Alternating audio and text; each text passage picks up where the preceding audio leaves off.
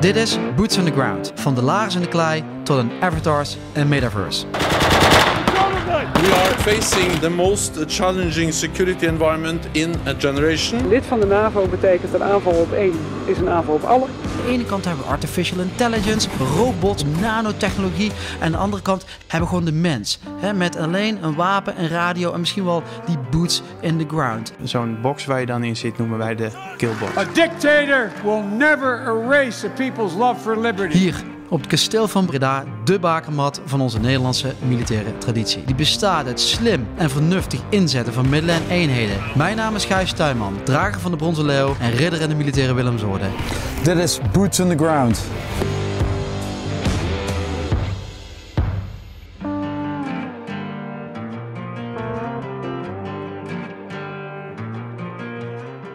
Welkom vandaag bij een nieuwe Boots on the Ground Warfighting met een eh, aantal eh, spannende thema's. Complexiteit, chaos en onzekerheid. En ik heb daar vandaag een complexe gast voor uitgenodigd. De kapitein eh, Bram Spoor, een oud inlichtingofficier. Bram, welkom. Dankjewel. Hier, ga zitten en dan gaan we die complexiteit eens even uit elkaar peuteren. Goed plan. Welkom allemaal bij een eh, nieuwe Boots on the Ground. En vandaag eh, complexiteit of complexity eh, in warfighting. En het maffe van complexiteit is, je maakt eigenlijk niet uit welk boek je openslaat, welke defensievisie je openslaat. We hebben het allemaal over fundamentele onzekerheid. Hebben ook een mooie stapel boeken die er eigenlijk allemaal wel over gaan. En vandaag heb ik een andere nieuwe specialist bij me, de kapitein Bram Spoor. Hij zit een paar deurtjes verder bij mij op, op de gang bij de faculteit Militaire Wetenschappen en houdt zich bezig met complexiteit en inlichtingen. Bram is ook over de wereld heen geweest, zowel in Afrika geweest en in Afghanistan. Is een inlichtingenofficier van, van Orangine. Dus ontzettend mooi dat je er vandaag bij bent, Bram. dank daarvoor. Dankjewel. Hey, uh, laten we meteen uh, de, de, de inhoud induiken. Een van, ja, noem eens even de denkers uh, die ons veel beïnvloed heeft de afgelopen 40 jaar is hier, Martin van Kreeveld. Hè? En een Israëliër, nou ja, die ook al die Israëlische ja, we zeiden het, onafhankelijkheidsoorlogen heeft meegemaakt en geanalyseerd. En wat hij eigenlijk zegt is dat commandanten, dus militaire commandanten, altijd op zoek zijn naar alle informatie die noodzakelijk is om de juiste beslissing te nemen. Maar wat hij zegt is eigenlijk van, nou, als je al die informatie heb je nodig. Als je een puzzelstukje mist, is de kans op failure, dat het mislukt, hè, je plan niet werkt, best wel groot. Maar als je alle puzzelstukjes bij elkaar hebt, dan uh, wil dat nog niet zeggen dat je daadwerkelijk succesvol gaat zijn. En heeft het er eigenlijk over, uh, ja, over uh, complexiteit. Hè? Dus nou, de eerste vraag eigenlijk aan jou, Bram, is als je het hebt over complexiteit, wat betekent dat eigenlijk voor jou? Um, het is meer dan gewoon ingewikkeld, zeg maar. complexiteit betekent eigenlijk dat je, want je hebt het eigenlijk over systemen, dat um, het topniveau van het systeem kan je niet verklaren door de onderdelen van het systeem te begrijpen. En dus het product is meer dan de som der delen. Ja, dus zeg maar 1, 1 plus 1 is niet altijd 2, zoiets. Nee, nee. Uh, het kan wel, maar het hoeft niet altijd. Um, en dat is eigenlijk heel tegenintuïtief. En tegelijkertijd is het een, een beetje een, een, verwerping, en dan duiken we meteen heel diep, van het, het gewone Newtonian uh, paradigma uh, van de wetenschap. Ja, en Newtonian is natuurkundig. Hè? Dat betekent ja. dat elke oorzaak een gevolg heeft. En als je het oorzaak en het gevolg in een experiment kunt aantonen, dan kun je die repliceren. Dan kun je elke keer ja. Kun je die bij elkaar brengen? Ja, het gaat over uh, reductionisme. Dus je pakt het uh, probleem, zeker binnen inlichtinganalyse doen ze dat ook veel. Je pakt het probleem en dat begrijp je niet. Dus je koudt het uiteen in de, de, de onderdelen. En dan verklaar je die individuele onderdelen en dan zet je alles weer in elkaar. En dan heb je het geheel verklaard. Ja, een beetje zoals we Rusland dit moment proberen te begrijpen. Ja. dus wat is de strategische cultuur? Wat zegt de geschiedenis? Welke middelen hebben ze? Waarom doen ze dingen die ze doen? En als je het helemaal aan elkaar haalt en al die subs ja, puzzelstukjes begrijpt, dan begrijp je eigenlijk ook uh, de, de grotere ja, plaat die eruit voort moet komen. Ja. Maar, maar je zegt is dat dat niet helemaal klopt. Nee, misschien over het algemeen binnen natuurwetenschappen wel, maar binnen uh, sociale wetenschappen, als je het gaat hebben over uh, de mens, die hebben natuurlijk allerlei uh, gedragingen die niet altijd rationeel of, of meteen direct verklaarbaar zijn. een oorlog is een sociaal fenomeen.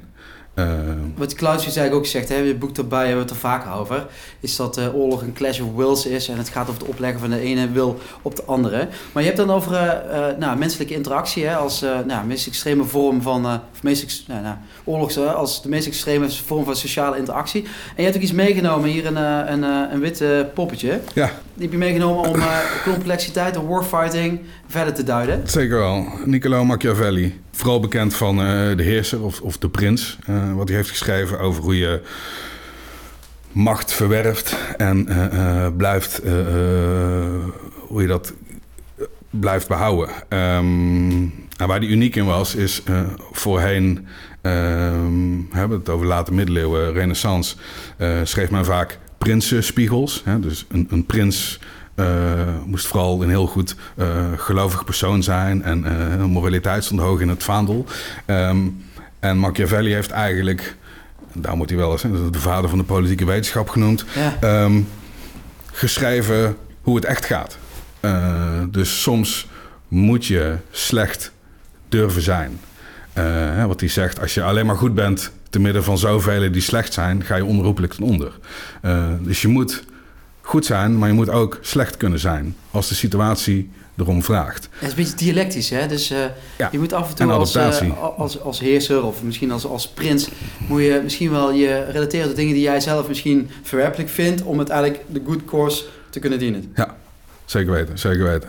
Kijk, en wat, wat het mooiste is aan eh, Machiavelli is... We kennen hem van de prins. Hè, en dan wordt het Machiavellisme, een soort, soort achterbaks, achterkamertjes, eh, cloak and dagger, elkaar in de rug steken, Ja. eh, eh, politiek, zeg maar.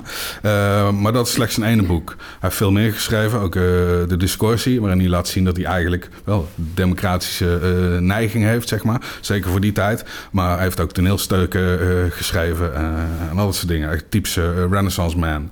Hij is heel, heel breed georiënteerd. Wat het mooiste is aan hem, is... ehm, hij zat in de regering van Florence en toen kwamen de Medici terug aan de macht. Dus hij zat bij de oude machtshebbers. De Medici vertrouwden hem niet. Hij is in het gevangen gegooid en eh, gemarteld.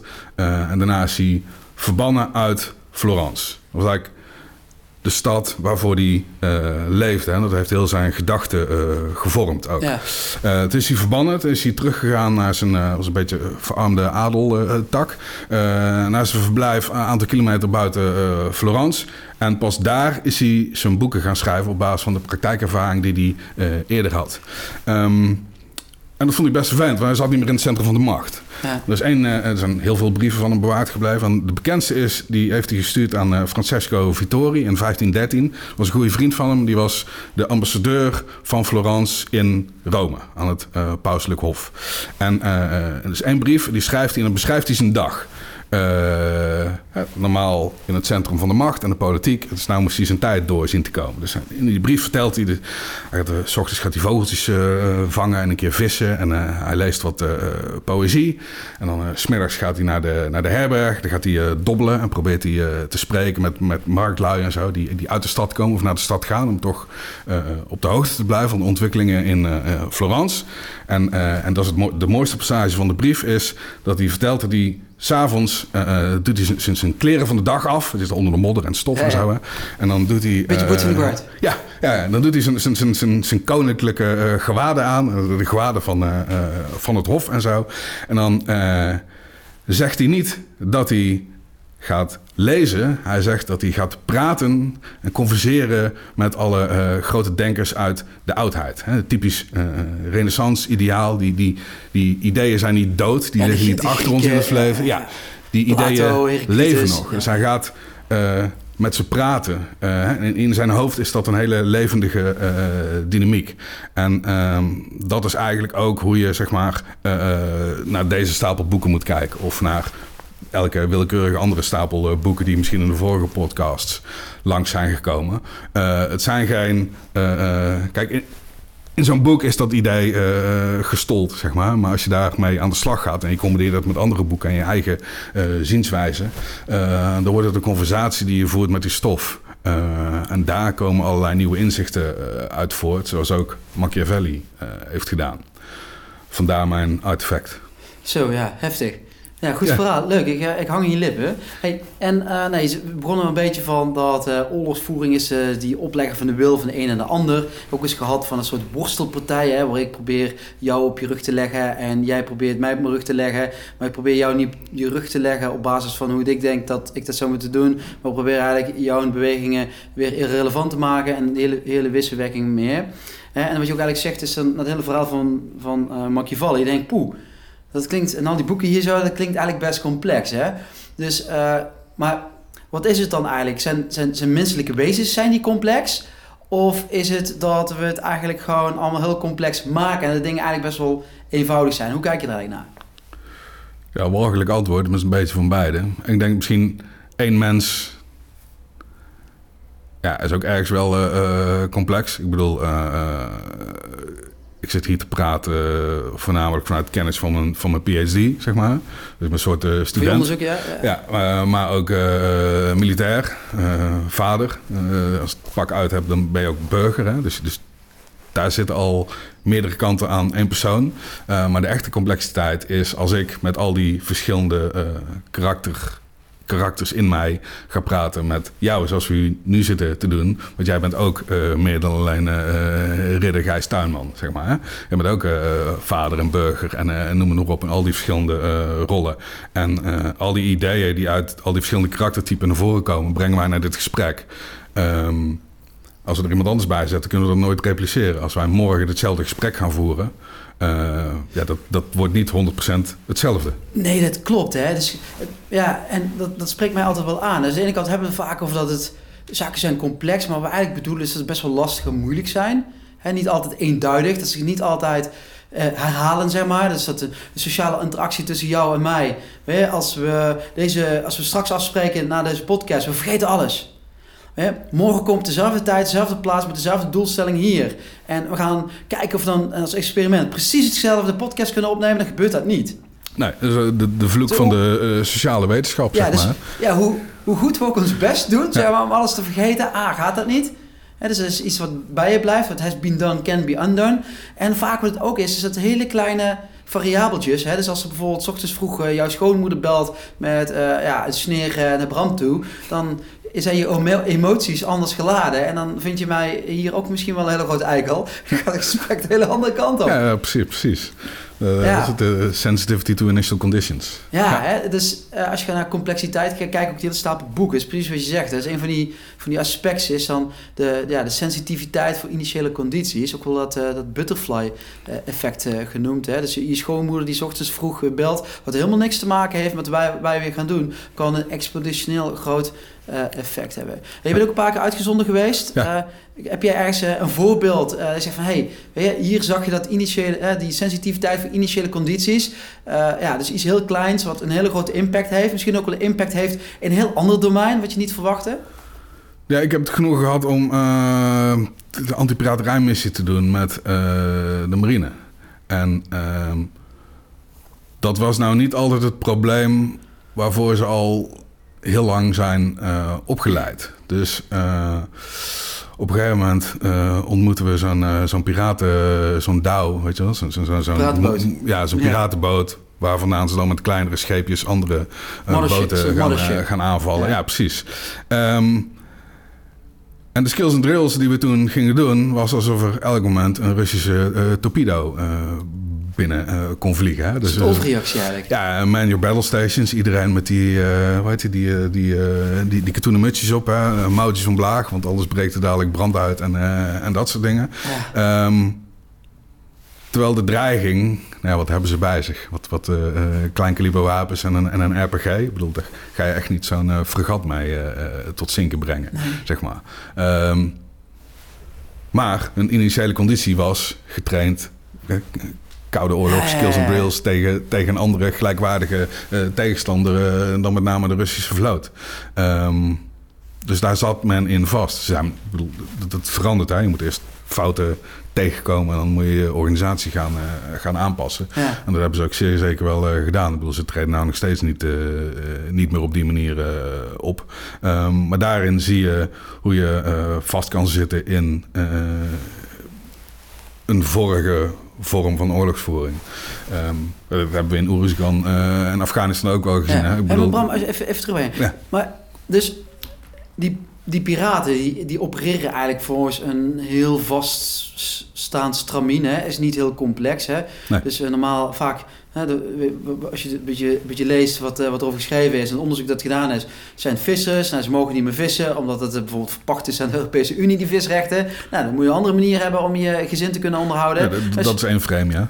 ja, ja, bijvoorbeeld. Hè? En nou, weet je, dus je gaat dan die zee op en als je dan die bootjes gijzelt, of die grote schepen dan, dan kun je er losgeld voor krijgen en dan heb je geld. En dus, nou, hoe je dat dan doet, klinkt helemaal heel logisch. Hè? Je hebt kleine bootjes, maar daar kom je niet zo ver mee. Als je dan een groot bootje op zee legt en van daaruit met kleinere bootjes optreedt, dan, eh, nou, dan, werkt het op zich wel. Hè? En dus, maar wat maakt het dan, zeg maar, voor de marine eh, dat systeem complex? Is het dan, of lastig, is het dan omdat het systeem van die piraten complex is? Of de manier waarop wij er naar kijken en onze eigen, ja, hoe zeg je dat, denkbeelden en zienswijzes opleggen, dat het voor ons een stuk lastiger wordt?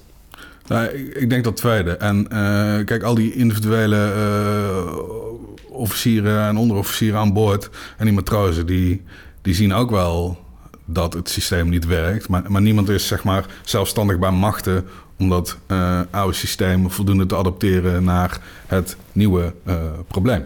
Ja, eh, dat is de kern van het probleem, denk ik. en dat maakt het soms lastig. Ja, lastig. Ja, hey, en eh, überhaupt, als we even inzoomen op eh, eh, complexiteit. We zeggen met z'n allen van de wereld is ontzettend complex. En het is allemaal heel lastig te doorgronden, hè, volgens die Newtonian science, hè, met al die regeltjes en dat soort dingen. Maar als de wereld ontzettend complex is, weet je, en alles is met elkaar connected en is eigenlijk niet altijd uit te vinden wat, dan al, wat die interacties dan precies allemaal met elkaar zijn. En we kijken naar buiten toe, is als wij niks doen, de wereld gaat verder. De bomen groeien, eh, eh, de, diertjes eh, planten zich voort. Bijvoorbeeld een rivier, nou, die, die meandert en die stroomt nou, daar waar die kan stromen. En als het afgeblokt wordt, verzoekt hij zijn eigen weg. Dus eigenlijk, dingen vinden zijn voortgang. Ja, ja dat is een mooi citaat bij door, eh mijn naam even kwijt, eh, minister Buitenlandse Zaken van eh, Amerika ten tijde van zeg maar, de, de, de, de kernwapenwetloop.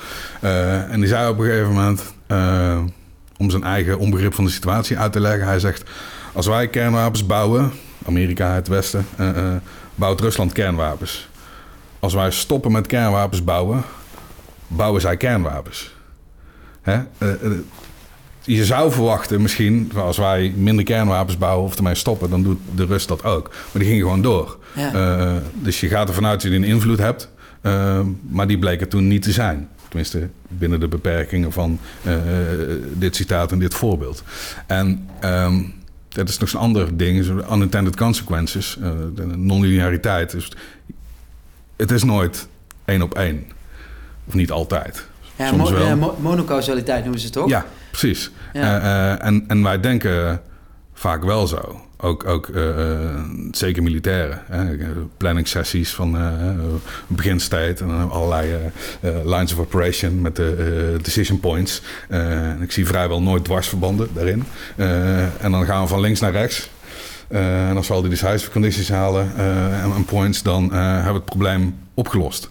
Ehm, Daar hebben wij last van, hè? In, Ja. in die westerse wereld. Is dat als, we, we gaan ervan uit dat wij een soort van in een maakbare le- wereld leven. En dat wij een soort de designers in een soort van God mode-like eh, positie zitten. Dus als je bijvoorbeeld Afghanistan pakt, is... eh, weet je, dan gaan we eh, de, de, de, eh, in het tweede deel van die, van die campagne, zeg maar... beginnen een beetje 2010 of zo. Dan beginnen Ja. we langzaam met het opbouwen van nou, politie en de Afghaanse eh, krijgsmacht eigenlijk. En Resolute Support, volgens mij begint dat ergens 2015, 16 of zo. eh, in, een, in een stroomversnelling. En dan hebben we het idee als... wij bouwen op en, weet je, en dan eh, op een gegeven moment is hij succesvol. En maf is dan, als het hele systeem, als we weggaan in elkaar stort, dan komt dat omdat onze strategie, ons plan helemaal niet goed was. En we kijken eigenlijk niet meer naar eh, andere ja, trigger points of lessen die je uit kunt leren. Dus we zoeken eigenlijk altijd één specifieke oorzaak-gevolgrelatie. Ja. Zeg ja, mensen begrijpen het niet, we moeten het simpel maken. En die versimpeling zorgt er eigenlijk voor dat we een soort van blind, ja, we zetten het, soort oogkappen opzetten en eh, eigenlijk eh, onze eigen, ja, eigen graf graven. Dat is Ja. natuurlijk wat die eh Marten van Kreefveld ook zegt, hè. dat commandanten eigenlijk altijd op zoek zijn naar al die informatie die noodzakelijk is. En als je die dan hebt, wil nog steeds niet zeggen of je succesvol bent. Er ja, is ook zoiets als onzekerheid.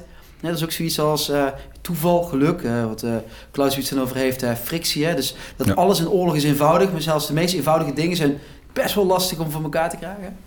Zeker wel. Ja, eh, belangrijk. Hè? Clausewitz is natuurlijk eh, misschien 90% van onze eh, moderne militaire doctrine. Eh, en toch heb ik het idee dat we er vaak van, van afwijken. Ik bedoel, wat ik eerder al zei, eh, en wat je zelf stelt van die versimplificering.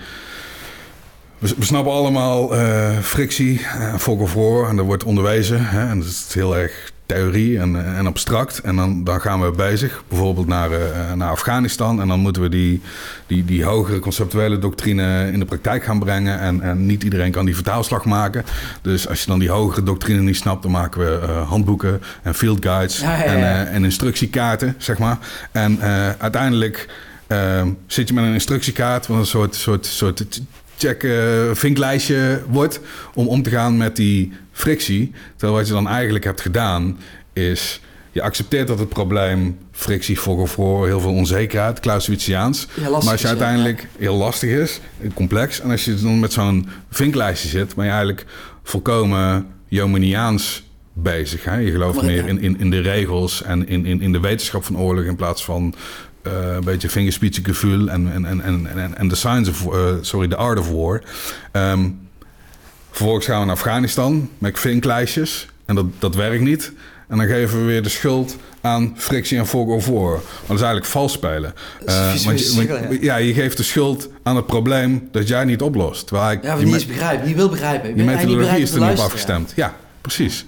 Eh, en natuurlijk die bekende eh, spaghetti slide die, die McChrystal eh, liet presenteren. Ja, waarbij die eigenlijk de, de samenleving in het midden en heb je hier de overheid en heb je hier de boeven, de insurgents Ja. en heb je daar de, de overheidsfuncties en hier zitten wij ja, zelf. Alle actoren en factoren die van belang zijn in, in de counterinsurgency in Afghanistan, die werden daar in beeld gebracht. En hij grapte erbij van, ja, als, als we dit begrijpen, dan hebben we de oorlog gewonnen. Dat is natuurlijk het, het eigenlijke probleem. We wilden het begrijpen om te kunnen winnen.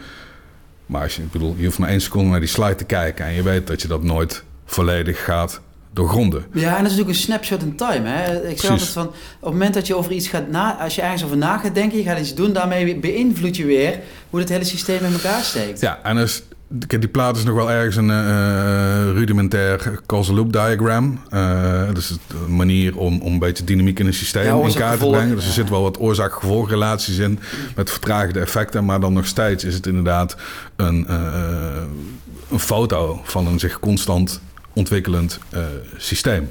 Eh, en daar vinden wij heel moeilijk om mee om te gaan. Ja, het is een soort van amorf, hè? Het is een soort van eh, soort waterbed. Hè? En Als, het, Ja.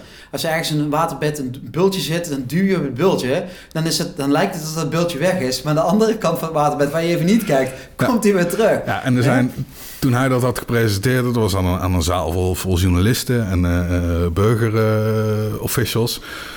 Ik geloof in de, in de Washington Post of de New York Times en The Guardian zijn toen twee eh, editorials geschreven waarin eh, die journalisten hun, onbegrip uiten dat als het militaire apparaat, ISAF, in Afghanistan snapt dat het probleem zo complex is, waarom dat dan allemaal in PowerPoint slides wordt gedrukt, waarin je een hele platte weergave van de realiteit hebt. En, en dat is zeg maar het voedsel voor heel de militaire planningsmachine. Ehm, dat vond ik ook wel fascinerend. Ik heb, Ja, ik heb heel als- weinig reflectie daarop gehoord vanuit het militaire bedrijf zelf. Ja, probeer alles plat te slaan. Hè? Ja. En eh, tot het niveau dat we het zelf begrijpen. Maar aan de andere kant, als je het hebt over eh, complexiteit, hè, dus dat je allerlei verschillende elementjes hebt die met elkaar eh, interactie hebben, en niet altijd te voorspellen is wat de uitkomsten zijn. Hè. Vaak noemen ze dan weer emergent properties, gaan we misschien straks nog eventjes naar kijken. heb je ook chaos, hè, wat weer weer net weer op een andere manier functioneert. Mhm. Maar eh, laten we even op een grote hoop gooien, complexiteit en chaos. Er zijn ook, eh, volgens mij liggen er een paar bij van die boeken, hè. Eh, wetenschappers die daar hun hele carrière mee bezig zijn geweest. Hè? John Holland bijvoorbeeld, of eh, Murray Gell-Mann. Ja. En die zeggen eigenlijk, eh, hidden order hebben ze dan over. Dus, maar er zit, in chaos complexiteit zit ook weer een bepaalde orde. Hè? Ik, zeg, al, ik heb vaak over rhythms en rhymes. Hè? Dat, zijn, ja, dat zit buiten ons idee. Hè? Dus Mhm. Ik vind het voorbeeld van jazz vind ik altijd leuk. Hè? Dus als je klassieke muziek en jazz met elkaar vergelijkt... klassieke muziek, muziek moet je eigenlijk precies spelen wat er op dat ding staat. Alle verschillende lijnen die je speelt en de dirigent die eigenlijk een soort... Ja, bij elkaar brengt en orchestreert. Maar als je jazz of blues... je hebt ook wel een idee, een soort intent. Hè? Een Mhm. idee van wat heen gaat. Maar elke optreden is anders. Maar, dus een bepaald bluesgenre of een blues eh, ja, bandje kun je weer differentiëren. Van, eh, je vindt die, als je, als je de geluid hoort, dan weet je, oh ja, maar dat zijn hun. Oh, dat is dit genre. Dus binnen die, die chaos, als je toch maar een beetje je eigen, je eigen plan trekt en eigenlijk ook gewoon inspeelt op het publiek en op, op eigenlijk alle contextfactoren, zit er wel een bepaalde orde in. En als voorbeeld wil ik eigenlijk begrijpen, ben benieuwd naar of, hoe jij het ziet in een, een, in een militaire context. Als je bijvoorbeeld naar buiten kijkt, hè, ik zie hier wat eh, van die grote eikenbomen staan. Dus in principe is elke boom is een boom. Hè? Dus ik kan je een paar karakteristieken geven en dan kan ik mijn, mijn, mijn, jongste kinderen en, eh, ook mijn, eh, nou ja, weet je, mijn, mijn overgrootouders, die kunnen eigenlijk met die karakteristieken prima onderscheiden wat een boom is en wat geen boom is. Dan zeg ik, maar ja, aan de andere kant, elke boom is anders, toch? Mhm. Dus ik kan van daar staan twee eikenbomen, maar elke eikenboom is weer anders. Maar aan de andere kant is elke eikenboom ook weer hetzelfde. Als je naar het blad van het eikenboom gaat kijken, dan zeg ik, weet je, je hebt verschillende soorten eikenbomen. Hè? Je hebt steeneiken, je hebt Amerikaanse eiken, nou verzin allemaal maar. Dus die horen aan de ene manier horen die bij elkaar, aan de andere kant ook weer niet. Als je nou bedoel. En als je dan naar dat blad kijkt, hoe gaat het, als je het steeds verder ontleedt, wat zij eigenlijk zeggen is van, dat blad van een eikenboom, Dus in die ene eikenboom zijn alle bladeren zijn eigenlijk hetzelfde, maar ook anders. Maar elk blad, of nou een eikenboom is of whatever boom het is, is opgebouwd uit vijf basisvormen. En die, bij, die vijf basisvormen, die organiseren zich, zelf, zelforganisatie, die organiseren zich op een manier dat ze de ene hand, dat ze allemaal een eikenblad zijn, maar aan de andere kant geen elke blad, blad hetzelfde is. Ja. En als je dat nu bijvoorbeeld op Afghanistan legt, of op, op, op, op eh, nou, weet je, daar in de Horn of Africa legt, waar je met de marine bent geweest, wat kun je er dan uithalen? En luister, wat doen we dan verkeerd vaak als militairen in warfighting? En wat zouden we er uiteindelijk kunnen, van kunnen leren in onze aanpak? Ja, eh, kijk, wat ik het mooie vind aan eh, complexiteit is...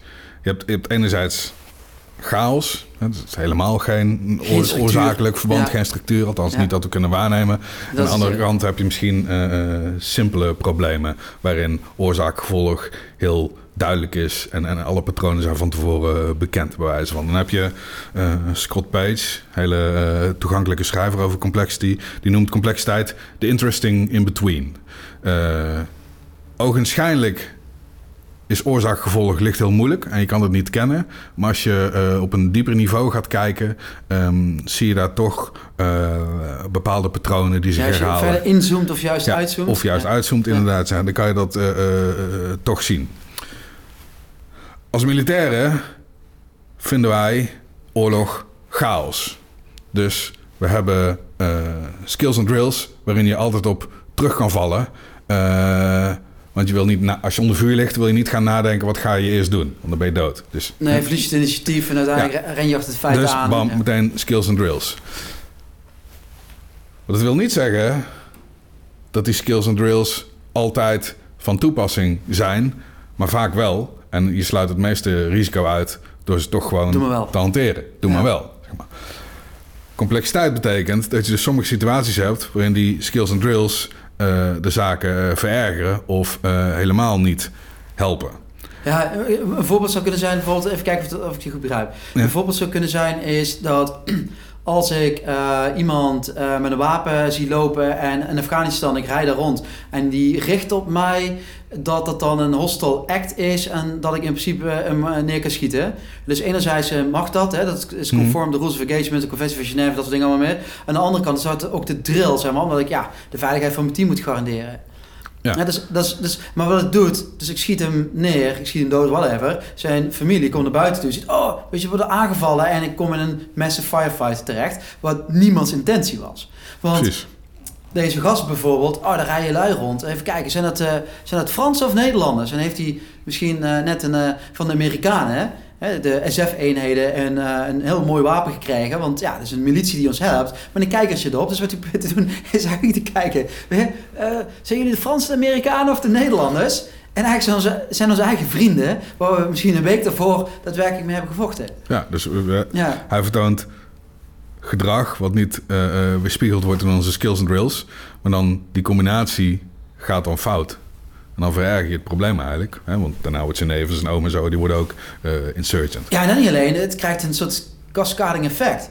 Nou, ik bedoel, het is spiraling out of control, hè? Ja. Dus nou, dat noemen ze, volgens mij noemen ze dat eh, positieve feedback, hè? Dat dat op een gegeven moment... Want het is niet alleen dat die ene vent is dood en we worden ook neergeschoten. Maar eh, als we terug zijn en doen onze reportages... begint iedereen ook te twijfelen over de loyaliteit van die militie. En de sheriff, eh, of de, de, de commandant van die eenheid... Nou, die vindt ook wel wat van dat hij beschoten is. Het is de vertrouwen, hè, de basis voor... voor ja, progress, hè, ontwikkeling is op basis van vaak van, van vertrouwen, is cruciaal. Ja. Begint te verdwijnen. Hè? Dus die commandant van die eenheid of van die militie denkt, nou weet je, dan eh, ga ook eens een keer, het gaat toch, ga een beetje met twijfels, ga toch eens een keer met de Taliban spreken. Hè? En voordat je het weet, ga je de kant op. Hè? Een soort, soort butterfly effect Ja. wat we hadden. Hè? Het Ja, zeker. initiële condities, maar ook contra-intuïtief gedrag. Hè? Dat ook vaak over bij, eh, bij eh, complexiteit. Hè? Dat, datgene wat logisch lijkt, is dat dat werkt heel lang. En op een gegeven moment slaat het om en dan gaat het helemaal de andere kant op. Ja, ja, wat ik altijd. Het blijft misschien altijd een beetje vaag, hè? de complexiteit. En wat, wat is dan eh, emergentie? Hè? Wat is dan dat, dat nieuwe gedrag op dat systeemniveau, wat niet direct te herleiden is tot, tot de onderdelen? Maar, maar even, even één ding. Je Ja. zegt, het blijft vaak vaag. Maar is het voor jou vaag? Eh, ja. Ik heb misschien de terminologie van de wetenschap en allerlei eh, denkmodellen. Maar ik bedoel, complexe problemen zijn inherent complex. Dat zit in, in de naam, zeg maar. Dus eh, eh, je kan wel die wetenschap erop loslaten. Eh, dat wil niet zeggen dat je er altijd een simpel probleem van kan maken. Er blijft dat je altijd heel veel concreet- Heel onzekerheid. concrete oplossingen hebt die je meerdere malen kunt toepassen. Ja. Of dat je een, een, een organisatie of een, een krijgsmacht kunt bouwen. Hè, qua hè, wat voor eenheden je nodig hebt. Hoe je je command and control moet, hè, hoe je dat aanstuurt.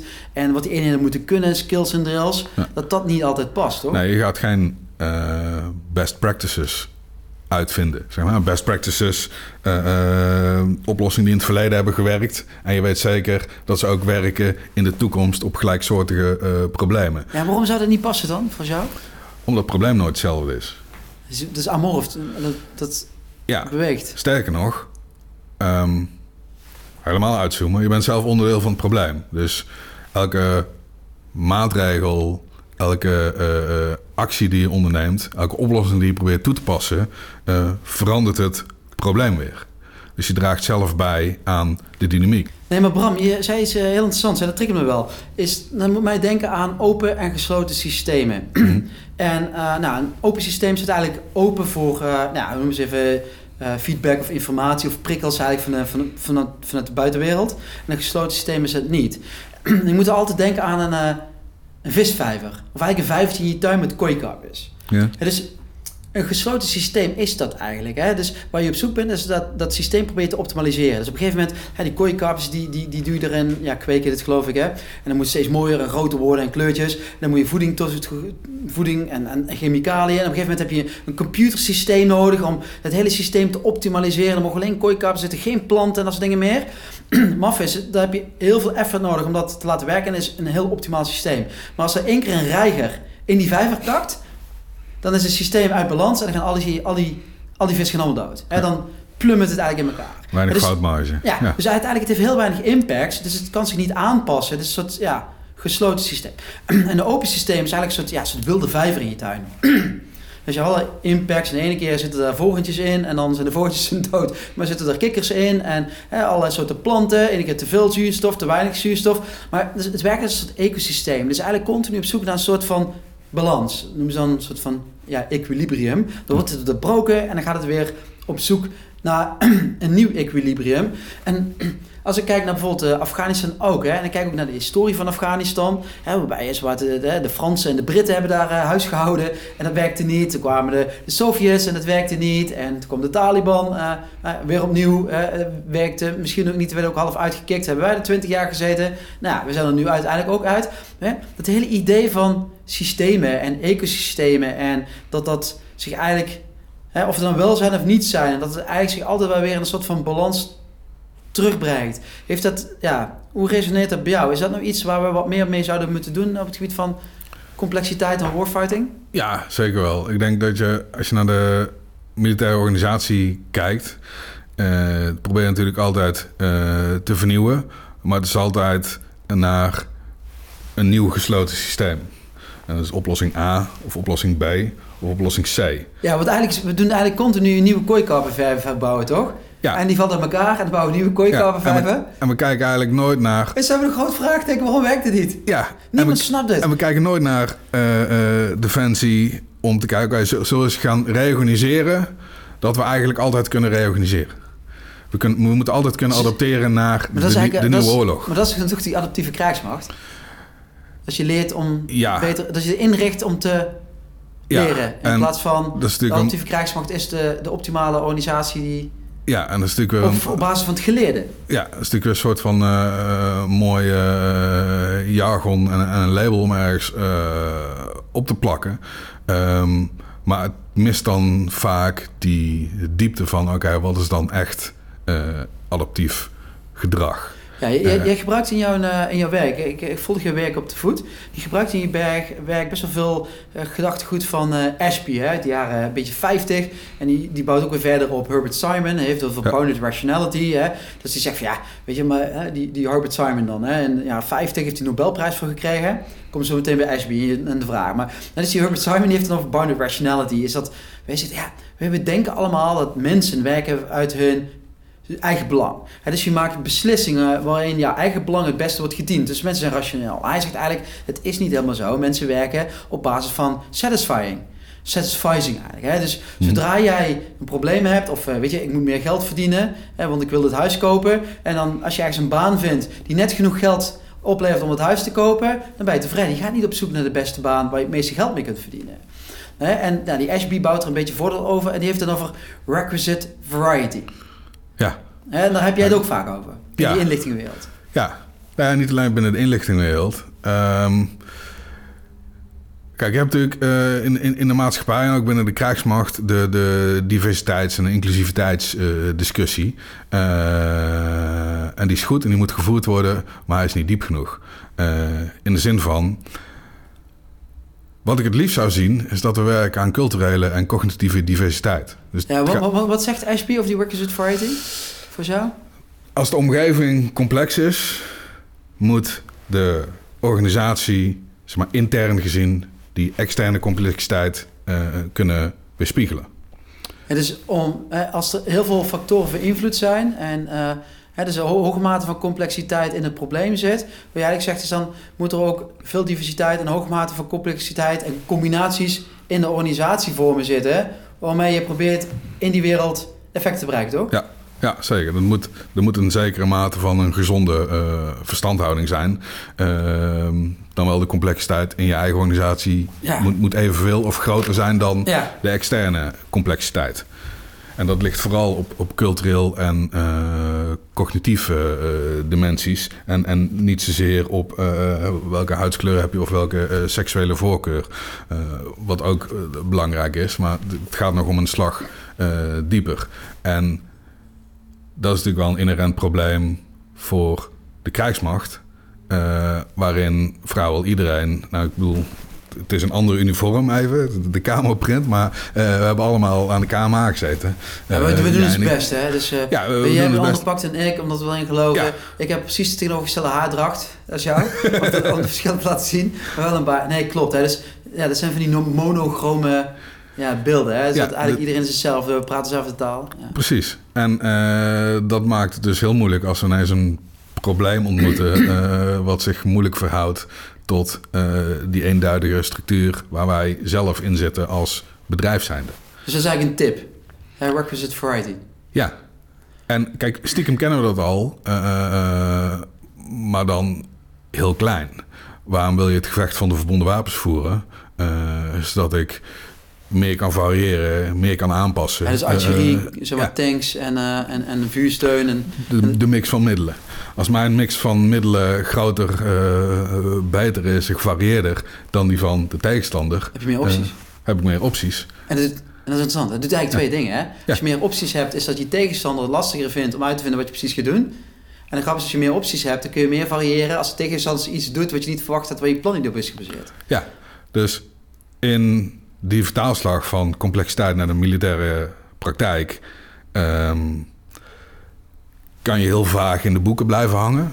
Eh, tegelijkertijd zit er al heel veel verborgen en misschien verwaterd en verdund complexiteitsdenken in het militaire bedrijf. Ehm, en non-lineariteit, ook zo'n begrip wat, eh, wat vaak wordt eh, genoemd. Hè? Dus je kan de output van een systeem niet voorspellen op basis van de input.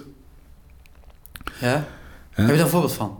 Ja, ehm, dat was een Amerikaanse corporaal, geloof ik, die eh, op een Koran urineerde in, eh, in Afghanistan. Dus klein tactisch incident, maar in de wereld die verbonden is via eh, social media, mondialisering, et cetera, ehm, wordt dat incident groot uitbelicht. En binnen een paar minuten is dat nieuwsfeitje heel de wereld rond. En eh, een aantal dagen lang staat Afghanistan in de fik. En zelfs buiten Afghanistan eh, Heeft- wordt er tegen geageerd. Ja, dat is misschien wel een goed voorbeeld. Hè? Dat is eigenlijk iets wat heel tactisch, helemaal laag in, de organisatie, laag in het systeem gebeurt. Dan heb je natuurlijk operationeel, strategisch en politiek. En daarbij eigenlijk, nou, ja, noem eens even geopolitiek. Ja. Dus iets wat één, één individu doet op basis van zijn eigen, ja, ja wat is het? Misschien wel met, met, met, de beste ideeën en voorspellingen, of voorstellingen, intenties. En heeft uiteindelijk, zeg maar, ja, cascading, hè, zo'n watervaleffect. Dus trapsgewijs, mega huge impact, ja. Ja, dus het- daarmee hangt samen. hè. De, de strategic corporal, dat is een begrip wat we allemaal wel bekennen. Ja, en de grap is, is de, vaak is de, de consequentie daarvan is dat we de hele weer... Hè, dus een non-lineair effect en dan leggen we weer lineaire maatregelen op, toch? Ja. Ja. Terwijl, ja, dat, dat werkt niet. Het is de verkeerde oplossing Ja, op het probleem. dan begon ze straks natuurlijk ook met Carl, eh, van, nee, Marten van Kreeveld eh, in eh, Command on Board. En die zegt eigenlijk, eh die heeft dan vaak over command. Hè? Dus hoe richt je dat helemaal in? Hoe zorg je ervoor dat nou, je politieke doelstellingen doorvertaald worden in militaire activiteiten? En dat zaken meer. Die zegt, even goed kijken wat er precies staat. Hij zegt, uncertainty, wat voortkomt uit die complexiteit, being the central fact that all command systems have to cope with, the role of uncertainty in determining the structure of command should be, and in most cases is, decisive. Dat is een maffe wat... Hè? Dus we hebben het vaak over dat dingen nieuw zijn, dat soort zaken, maar nou, dit is natuurlijk ook gestudeerd. Hm. Alle, eh, eh, ook de oorlogen, eh, Eerste en de Tweede Wereldoorlog en de Yom Kippur-oorlog eh, in de eind 70 jaren. Je zegt eigenlijk van dat hoe je een militaire organisatie, in ieder geval een, een militaire organisatie die daadwerkelijk in, met warfighting aan de slag gaat, moet organiseren, is niet op basis van wat je weet, maar op basis eigenlijk van wat je niet weet. Ja, dan zitten we wel heel snel eh, vast in de Rumsfeld Matrix. Ja, Rumsfeld eh, was eh, de, de minister van uh, Defensie, of, nou, Secretary of State. En, Ja. Van de En, Verenigde Staten. Die, Ja? over de... de, de we, we dachten, Amerika dacht dat er weapons of mass destruction waren in... eh, in 2003. Dus hij, hij was een beetje de, de, in Irak. Eh, maar- de geestesvader achter uh, nou, de campagne in Afghanistan en de campagne in Irak in Ja. 2001, 2003. En, en, en die bleken er niet te zijn. Eh, waarop hij zei, nou, dat ligt aan de unknown unknowns. Je weet niet wat je niet weet. Eh, en, en daar zit eh, eh, de foutmarge. Ja, want je hebt, je hebt drie dingen toch? Je hebt weten wat je weet. Je hebt weten wat je niet weet. Nou, Ja. hè, dus, en dan, dat, daar ben jij van, hè, of was je van, hè, inlichtingwereld. Dus doe je eh, prioritized information request in, invullen en RFI's en dat soort dingen meer. En dan kun je inlichting assets kun je tasken, hè, human, als, satellieten, om die informatie te verzamelen. Je hebt natuurlijk ook nog, dat is de known unknowns. En dan heb je nog unknown unknowns, de dingen die je niet weet, maar waar je niet van weet dat ze niet weet, waarvan pas vaak achteraf duidelijk wordt dat dat relevante informatie was of relevante inzichten waren die eigenlijk noodzakelijk waren om de beslissing te nemen die we die wilden Ja. nemen. Ja, en als je dus eh, ehm, dermate eh, lineair eh, plant, zoals militairen vaak doen, dan richt je alleen op de, op de known unknowns. Eh, dat probeer je op te lossen en dan heb je voldoende informatie om je commandovoering te gaan doen. Terwijl de verrassingen komen misschien uit die unknown unknowns. Uh, voor een deel is het ook logisch hè, dat we zo zijn uh, ingedeeld. Uh, want we zitten natuurlijk, godzijdank, in een, in een, in een democratische rechtsstaat. Ja. Waarin inlichtingendiensten een, een, mandaat moeten krijgen en zich moeten verantwoorden waar ze zich op richten. Het is moeilijk aan, aan de politiek uit te leggen als, als de MVD ik zeg ja, we gaan op unknown unknowns letten. Dus geef ons unlimited budget, want we weten ook niet waar het vandaan komt. Nee, hè? maar het blijft wel interessant. Hè? Het blijft interessant dat... Uh, ja, maar we denken aan Colin Powell. Ja. Hè, met de Desert Storm in uh, 90 jaren, 1991. Dat hij dan geïnterviewd wordt uh, na de eerste 100 uur aan een landgevecht... waarbij het toch blijkt dat de Amerikanen Saddam hebben verslagen. En dan zegt hij tegen CNN-reporter... ja, weet je... Ik had uh, anderhalf uh, uh, miljoen mensen, 1 miljoen mensen die voor mij hebben gewerkt. Anderhalf jaar de tijd, onbeperkt budget en alle middelen die beschikbaar zijn. Als ze niet waren, hebben we ze wel nou ja, ontwikkeld. En ik ben eigenlijk maar in staat geweest om 20% van alle, re alle, alle, relevante informatie voor deze campagne in Washington bij elkaar te brengen. En het meest vernuikende is, de eerste paar uur op de grond hier in Kuwait, hebben de andere 80% zich ingevuld. Ja. Ja, dus wat mij doet altijd denken van, uh, ja, weet je, dus wat vaak over een goede habit voor militairen, en misschien ook over inlichtingen mensen, of überhaupt wel in de samenleving, nou ja, ook wel naar mijn kinderen, stick to your plan. Als je plannen hebt, dan moet je er wel, maar dat is natuurlijk een doodzonde, hè, op mensen die werkt in een wereld die gekenmerkt wordt door onzekerheid en complexiteit. En ja. ik heb beter een plan maken, hè, bewust om er vanaf te wijken. Ja, precies. Dat is natuurlijk, iedereen begint over uh, het van Moltke, de oudere geloof ik. Ja. Uh, de, de, geen plan overleeft is contact met de, met de vijand. Uh, Mike Tyson heeft ook een leuke. Everybody has a plan until they get punched, in the mouth. Ja, ja, ja. Weet je wel, dat is ook een goeie. en dat, dat weten we allemaal. Hè? Elke militair zal zeggen, ja, dat klopt zeker. en toch hebben we zo'n zo'n haast fetischisme om plannen te maken. Ja, maar, toch, maar toch zit hier iets van een boodschap in. Hè? Iets van een, een les of zo. Of uh, weet je wel, wel iets mee kunnen. We hebben het al gehad over die requisite variety. Dus als je naar Mali gaat, hè, als Nederland, je wilt een missie omtuigen. Zoals we met MINUSMA bijvoorbeeld hebben gedaan. Nou, dan brengen we ook die complexiteit. Daar hebben we de diensten voor. Die brengen, brengen allemaal een kaart. Zeggen, oh ja, dit is ongeveer de, de aard of de level of complexity. Nou ja, de requisite variety van Ashby. Dus dat jouw organisatie daar, ja, ook dat moet min of meer moet kenmerken. Ik denk dat dat een belangrijk is. We hebben het hier ook over het idee van dat in uh, voornamelijk in militaire settings, zodat er sociale interacties zijn. Het is nooit hetzelfde. En daarnaast hebben we informatie, desinformatie, misinformatie. Mm -hmm. Dus we proberen ook eens een keer de ander te misleiden. Dus, dus, dus, dus informatie die je verzamelt, wil niet altijd zeggen dat het informatie is die eenduidig is of klopt.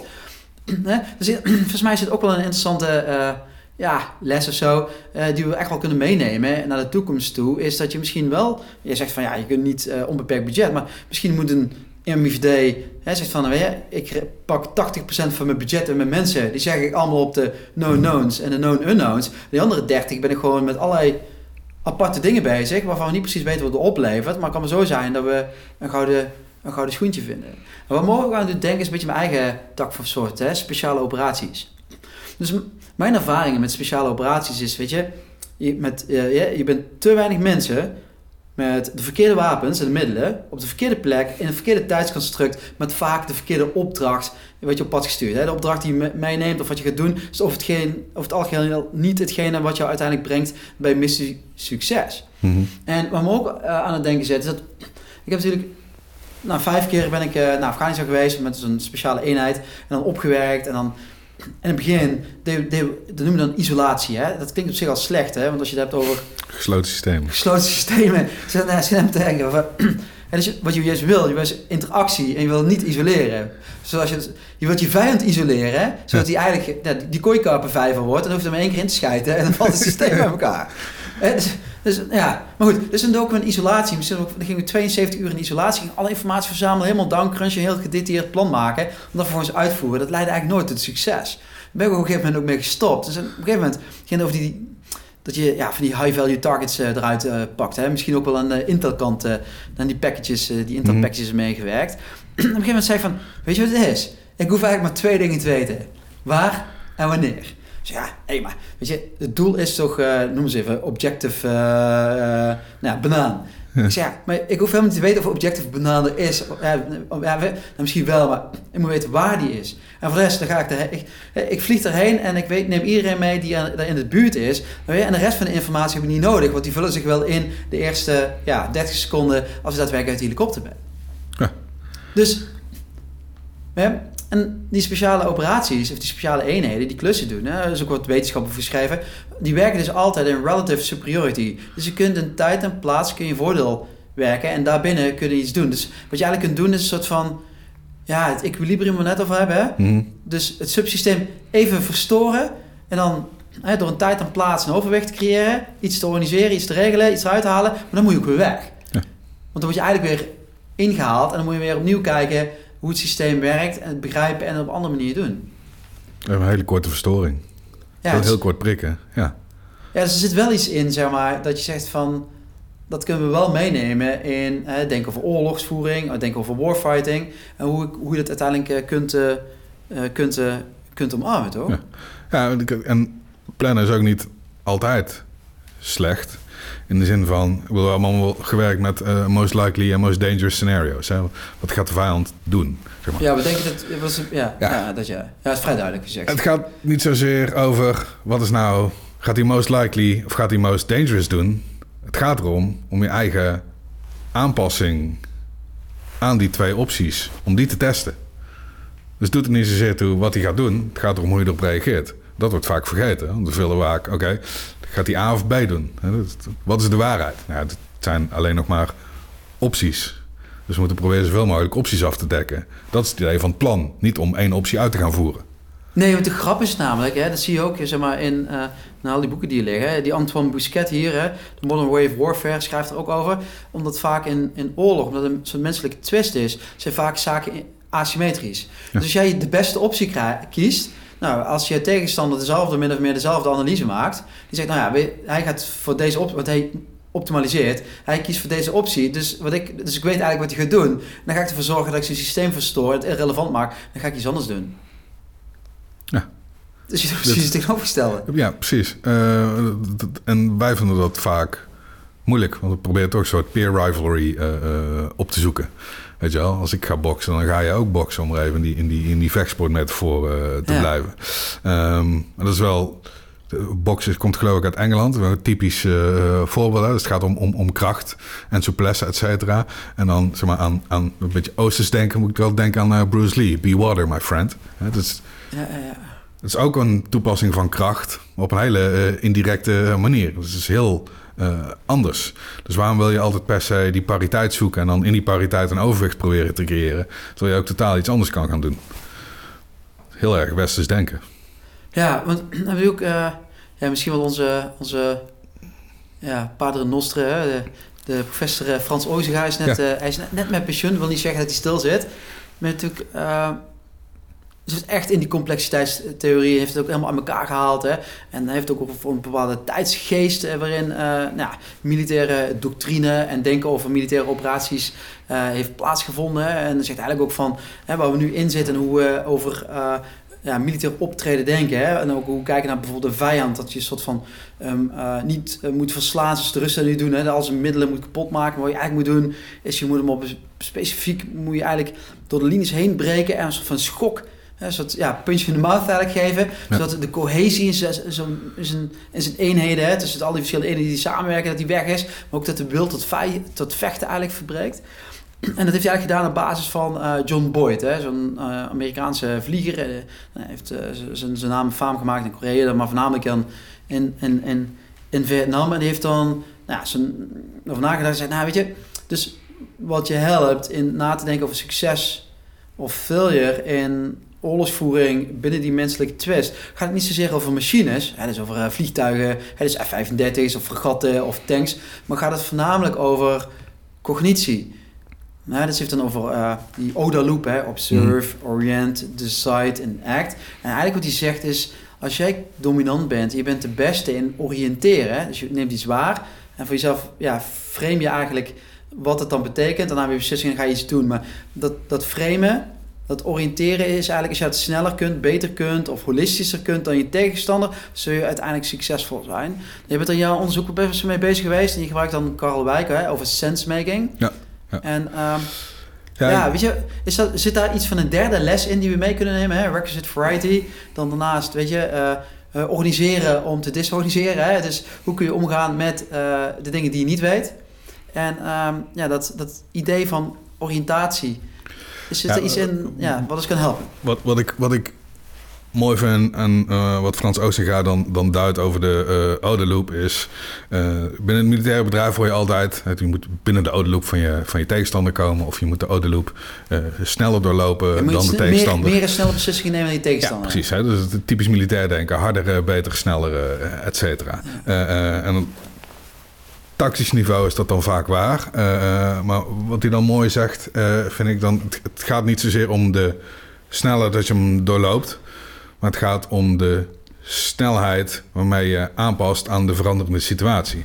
Want ik handel, dus de omgeving verandert. En dat vraagt weer ander handelen. Dus als ik daar weer op anticipeer en mij aanpas op die veranderende omgeving... en ik doe dat twee keer zo snel dan jij als tegenstander... loop jij een referentiekader achter. Ja, Eh, en ben je dus oplossingen aan het verzinnen op Voor problemen, problemen die, niet meer relevant zijn. Ja. Niet meer bestaan zelfs. Eh, ehm, ik zie daar het eh, nut en belang van, van misleiding en, en deceptieoperaties en, en dat soort zaken. Maar het gaat dus om het aanpassen. En wat ik dus exemplarisch vind aan het militaire bedrijf is... sla de doctrine erop na, als de oude loop daar staat... dan staat hij gewoon, zeg maar, lineair, sequentieel. Ja, populaire taalgebruik is eigenlijk kill chains. Hè? Ja. Dus we moeten, als we eh, de vijand sneller vinden, die informatie, hè, dat noemen we dan een sensor, van de sensor naar de shooter. Hè, dat is zeg maar van een, eh, een drone, die ziet eh, een Russische tank staan. Hè, dat is één. Twee, die informatie, die, dat coördinaat stuurt hij heel snel via nou, ja, digitale systemen naar een artillerie eh, eenheid die weer een, een, een artilleriegranaat met een, eh, een, een slimme kop erin met een GPS guidance eh, erin zet. En als we dat hele systeempje sneller hebben, dus die kill chains versnellen, dan zijn we uiteindelijk succesvol. Maar jij zegt eigenlijk dat het zijn niet de lessen die je uit Boyd of Oziga moet halen. Nee, het gaat erom die omgeving te begrijpen. Kijk, als je jouw voorbeeld even heel klein, zo'n zo, zo'n Recce Strike complex of eh, hoe je het dan ook wil noemen. Ehm, soms werkt het wel. Hè? Eh, eh, zeg maar, de invasie eh, van Irak, dat werkt. We deden alles beter, of de Amerikanen dan, deden alles beter, sneller. Alles wat bewoog werd eruit geknald. Oorlog over, een Bush op dat vlieg, vliegdekschip. En dan begint die, die insurgency van na de invasie. En ineens zijn Dus nieuwe, al die, nieuwe al- equilibrium, nieuwe visvijver. al die systemen die we hebben, eh, allerlei stand-off sensoren, allerlei technische middelen om de omgeving te begrijpen, die voldoen niet meer. Want er is een, een stammenstrijd, er is eh Soenieten tegen eh eh, allerlei eh, eh, eh, insurgencybewegingen, eh, eh, oude afrekeningen, eh baatpartij die zichzelf nog ondergronds organiseert en een mengeling van al het anders met nog wat zware criminaliteiten doorheen en smokkel en, en noem het maar op. En dat kunnen we dan niet meer begrijpen. En dan stokt het. Dan duurt het heel lang, die insurgency. Ja, en die instantie hebben zelf van deel ook gewoon gefaciliteerd en gecreëerd, hè? Ja. Dus de, de debatificatie. Ja. We zeggen iedereen die bij de, de, de baat is dan de politieke partij van eh, Saddam Hussein, die is helemaal slecht. Die moet niet meer meedoen. De hele krijgsmacht wordt ontbonden. Ja, iedereen die kan vechten en weet hoe zich moet gaan organiseren. Ja, want- Jullie hebben nu geen baan meer. En Ja, dan verwachten we dat dat geen feedback heeft. Saddam Hussein was, was, was een Soeniet of Shiite? Eh Soeniet. Soeniet. Als je in ieder geval die etniciteit eigenlijk in een verdomhoekje zet en je geeft de macht aan de Shiiten, die net, eh noemen ze wat, eh 40 jaar of 30 jaar zijn onderdrukt. Guess what? Ja, ja Hè, precies. dus, eh, je, hebt, je hebt een nieuwe visvijver gecreëerd met een kooikapper. Weer, en dat, ook dat systeem weer gaat uiteindelijk weer...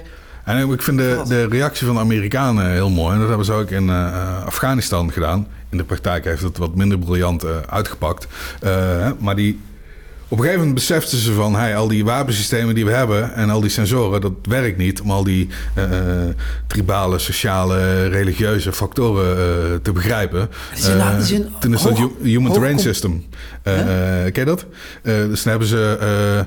heel veel social scientists ingevlogen. Die werden even groen geverfd. Antropologen, Alle antropologen, dat soort so- so- vakgebieden. Ja. en die werden aan zeg maar, veldcommandanten geplakt.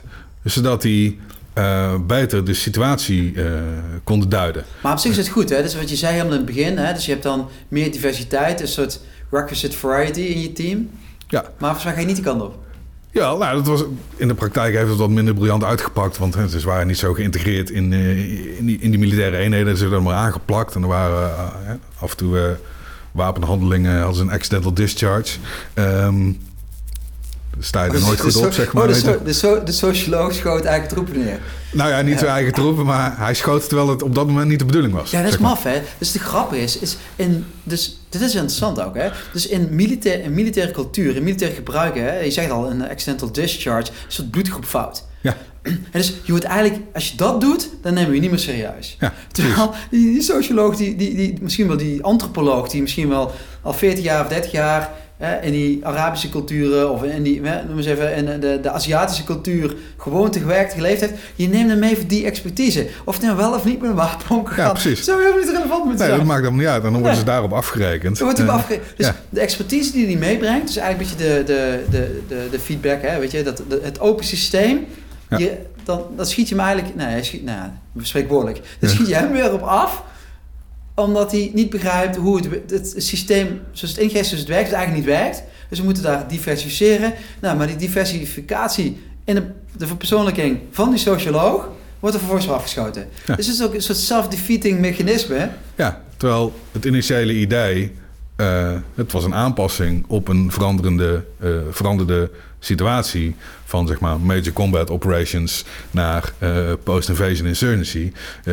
Het idee dat je daarop moest aanpassen en andere middelen en kennis, andere requisite variety of meer requisite variety nodig had, dat was een goeie. En in de militaire praktijk heeft het wat anders uitgepakt. Ehm, maar het is wel een mooi voorbeeld van wat er dus gebeurt als je niet alleen maar denkt aan snel door de oude heen, maar dat het gaat om die adaptatie. Ehm, hè, wat ik net zei, in, in, in militaire doctrine is het vaak zo'n lineair sequentieel proces. Eh, terwijl, als je kijkt naar hoe Frans Oostenga eh, het heeft geherconstrueerd, de oude loop, is vanuit elke stap is er een feedback naar elke andere stap. Eh, het is een heel complex systeem in plaats van een lineair stappenmodel. Ja, je noemt het geloof ik enactment, hè? Is Ja. eh, dus... Het heel even kijken hoe ik dat makkelijk een beetje, een kan, een anekdote kan neerleggen. Dus je hebt een, dus observe, je neemt iets waar, je ziet er eh, een, eh, een, een insurgent of iemand lopen met een wapen. Je ziet er iemand met een wapen in de bos gaan staan en je staat in de overwatch. Is observatie. Dan krijg je de oriëntatie. En de oriëntatie betekent eigenlijk van, in je hoofd zit een soort van bakjes, categorieën. Oké, dus iemand met een wapen, wat kan dat zijn? Het kan een, eh, een, een insurgent zijn. Het kan een militie zijn, maar het kan ook de boer zijn die daar met zijn, met zijn wapens eigen bevolking eh, probeert eh, eh, te beveiligen. Het kan gewoon, maar eens even, random iemand zijn, weet je, die, eh, hè, bijvoorbeeld een, een wapen is ook een ruilmiddel, hè? Dus Ja. zeker in, in die landen. Of bijvoorbeeld een, een, een statusmiddel, hè? dus dat, dat hij een wapen bij zich heeft, om, omdat hij daarmee zijn status. Dus je hebt, er zitten allemaal van die categorieën in die bakjes. En dan die oriëntatiefase vindt, wat eigenlijk plaatsvindt, zoals ik het begrijp, als ik goed begrijp, is dat dus je ziet dat, dus observe, en dat je oriëntatie is eigenlijk in welk bakje stop ik hem. Ja, en als je dus alleen maar in je Nederlandse bakje zit. Ik bedoel, als wij daar naar buiten lopen en er staat iemand met een wapen op straat. eh, eh, los van de KMA waar we nou zijn, maar hier in de binnenstad van Breda, eh, dan voel ik me niet zo veilig. Hè, dat is, in Nederland Ja, er is dat een heel bakje. afwijkend beeld. Ja. Terwijl- in Afghanistan niet. Ja, maar het maffe is, je hebt helemaal geen informatie. Je komt, je ziet iemand met een wapen hier in de, in de straat staan. Ja. Dus, maar je, dat doe je dus allemaal invullen. Dus je creëert heel veel context. Je kent hem niet, je weet niet wat zijn doelstelling is. Je weet niet eh, waar hij heen gaat, je weet niet waar hij vandaan komt. Je weet eigenlijk niks. Maar toch stop Toch je plaats ik hem in een bakje en op basis van dat referentiekader eh, maak je een decision en ga je daarop handelen. De act. Ehm,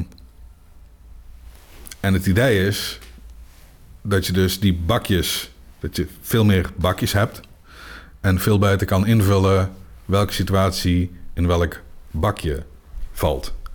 En ook als je niks weet, wat je dan moet doen. En dan komen Ja. we op enactment eh, uit. Dat het is een complex systeem.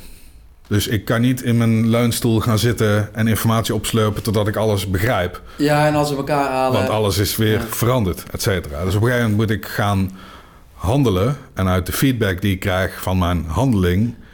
leer ik een beetje hoe het systeem werkt. En dat klinkt allemaal heel abstract. Maar Nee, dat is eh, concreet, hè? als ik een vermoeden heb dat er ergens daar in die bosrand vijand zit... dan ga ik gewoon vuren. En als hij er zit en dan voelt zich bedreigd, vuurt hij terug... en dan weet ik waar hij zit. Reconnaissance by fire. Ja, Verkenningen door erop te vuren. precies. Ja. Move to contact operations. Dus wederom zit er al complexiteit in het militaire bedrijf, maar diep verborgen en onder andere eh, terminologie. Dat is nog zo'n andere mooie die eh, Frans Oostenga eh, aantoont. Dat Mission Command, Network-Centric Warfare, de Maneuverist Approach...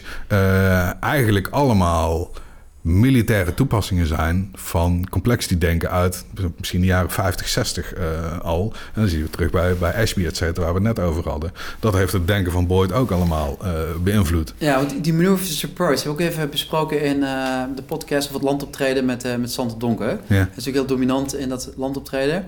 En nou, die maneuvers approach eh, gaat een beetje over, eh, we het net over hadden. Hè? Dat je eh, uitvindt waar de zwakte zit bij je tegenstander. Dat je daar je, je, je, je middelen op concentreert. Hè? Dus daar doorbreek je en dan geef je mij een soort van schok. En dan valt dat hele systeem op. En, en op, wel, op welke manier maakt zo'n maneuvers approach dan gebruik van complexiteit? Ja, kijk, ook hier wat ik zei, dat die, die, die oude loop van Boyd is dan vaak heel eh, lineair afgebeeld bij de militaire doctrine. Terwijl het van echt, verhaal is wel anders. Ja.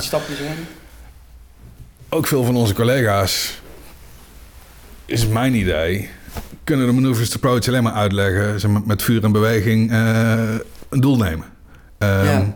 En dat is onderdeel van de maneuvers approach. Maar het gaat erom, die dieptepenetratie gaat erom om de samenhang van het vijandelijk systeem Het is te cognitief, doorboren. hè? Het is cognitief, dus je probeert hem uit balans te brengen. Zodat hij niet meer begrijpt hoe het werkt en dus moeite heeft om zijn eenheden aan te sturen. En op een gegeven moment zie je van, weet je, laat me zitten. Ja, precies. Ik bedoel, eh, eh, we kennen allemaal het, het verhaal van, van eh, Duitse inval in Frankrijk, Tweede Wereldoorlog, via Sedan. En dan Guderian die met zijn panzers naar, naar de ik kanaalkust weet niet of iedereen het kent, maar, reist. Maar het is wel... bekend verhaal. Ja. Laten we het daarop houden.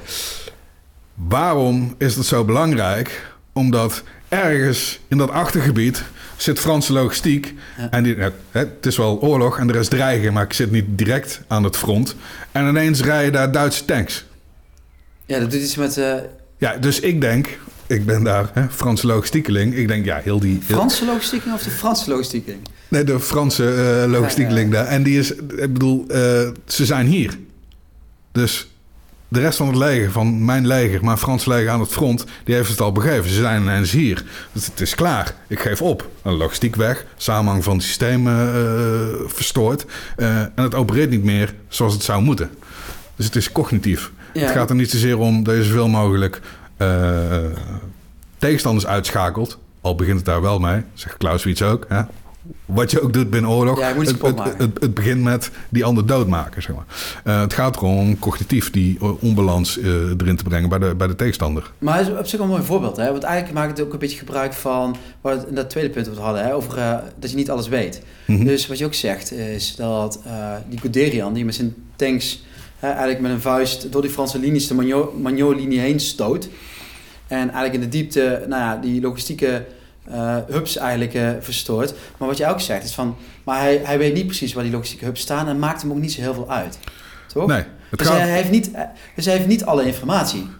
nee, Nee, Maar hij, weet, hij weet wel van... Als ik doorstoot, een beetje het waterbed... Of nou, ja, dat weet ik niet, misschien niet het verkeerde voorbeeld... Maar als ik doorstoot, dan... Nou, nou, wat je zei zo straks, hè. Af en toe moet je iets doen. Die enactment, moet je iets doen... Zeg maar, om beter te begrijpen en meer informatie, feedback... om je oriëntfase beter in te vullen. ja. En het Dus- gaat om, kijk, het Franse opperbevel in die tijd.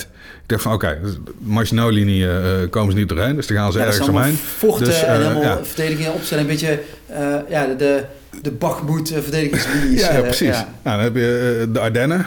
Nou, wie gaat er nou in godsnaam met, met complete legers en legerkorpsen Ja, want er is eigenlijk maar één weg. Hè? Dus met door de Ardennen Het heen. is, is kansloos, want het wordt een soort, eh, eh, ja, hoe is het?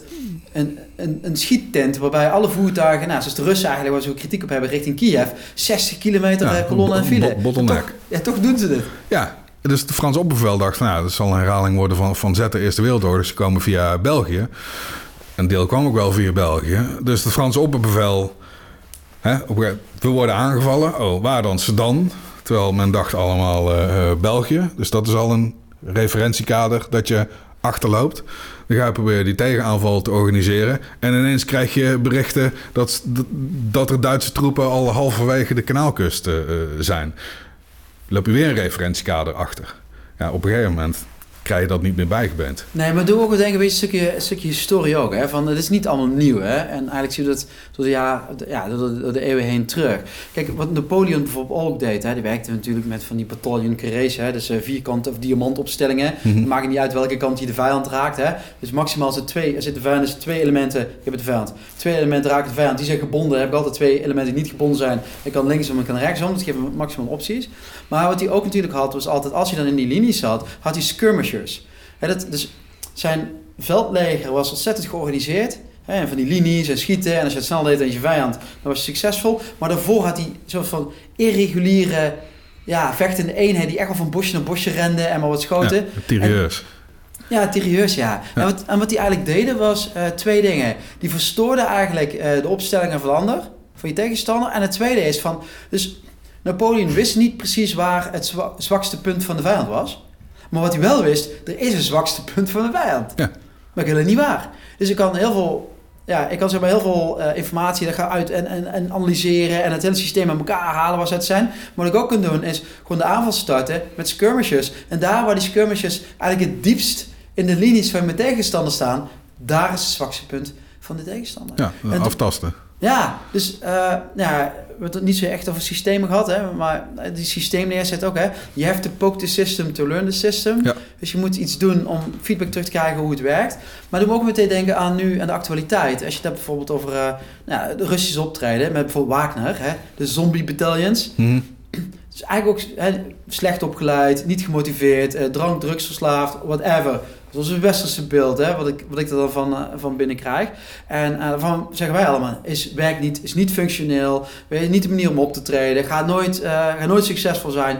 Maar als ik dat zet in die rol van skirmishers, hè, dus als je zegt van, van die ja, tirailleurs, die stuur ik voor mijn troepen uit en die zijn heel irregulier. En de grap is, ze zijn irregulier omdat ze, niet omdat ze het willen, omdat ze moeten opleiden, maar omdat ze dat van nature zijn, Ja. zeg maar.